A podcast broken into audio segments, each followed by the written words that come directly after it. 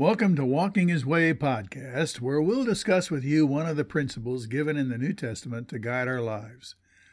I'm Don Fanning, your host for this podcast. How can we be happy in any circumstance? Ah, this is one of the secrets of walking with Jesus.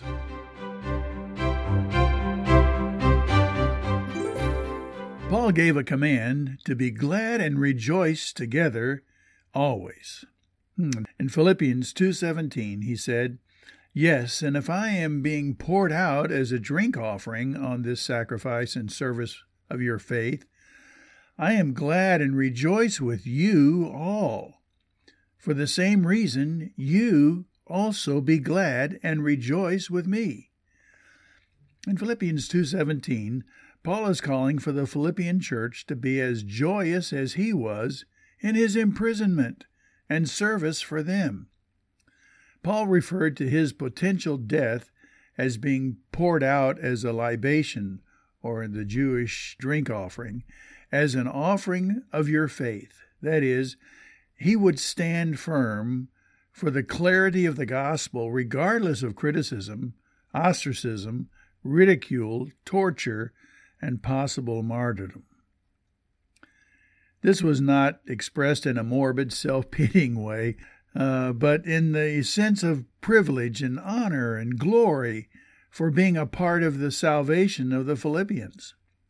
Regardless of what it would cost Paul, he found great delight in helping others come to Christ and learn to, to walk with him in the midst of their problems of life. Ironically, the offering of one's life for the Lord and for others brings a deep joy that external circumstances just can't quench. These believers live in the presence of the Lord all the time and find it wonderful, regardless of their circumstances.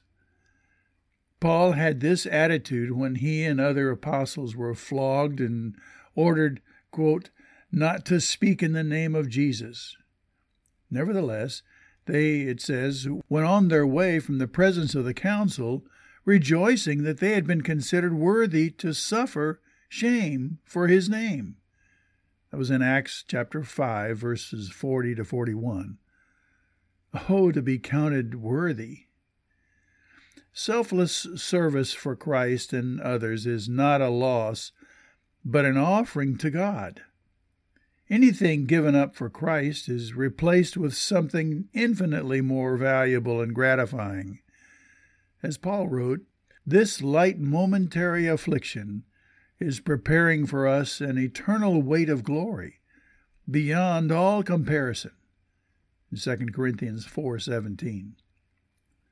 Peter challenged his readers, as I do you, in the degree that you share the sufferings of Christ, keep on rejoicing, so that also at the revelation of his glory you may rejoice with exultation. 1 Peter chapter 4 verse 13. He's coming soon. Can you look up from your circumstances and rejoice in Christ and then continue to pour out your life for others with joy today?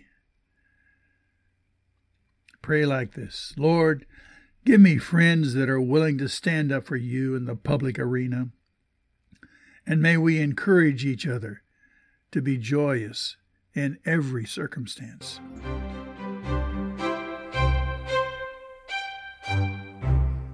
Well, thank you for listening. And let me encourage you to share this podcast with, with your friends and Check out our website at donfanning.com for other materials of mine that you might find helpful. And please send me a message if, if I can help you or if you care to make a comment. Until the next time, may God bless you as we learn to walk His way.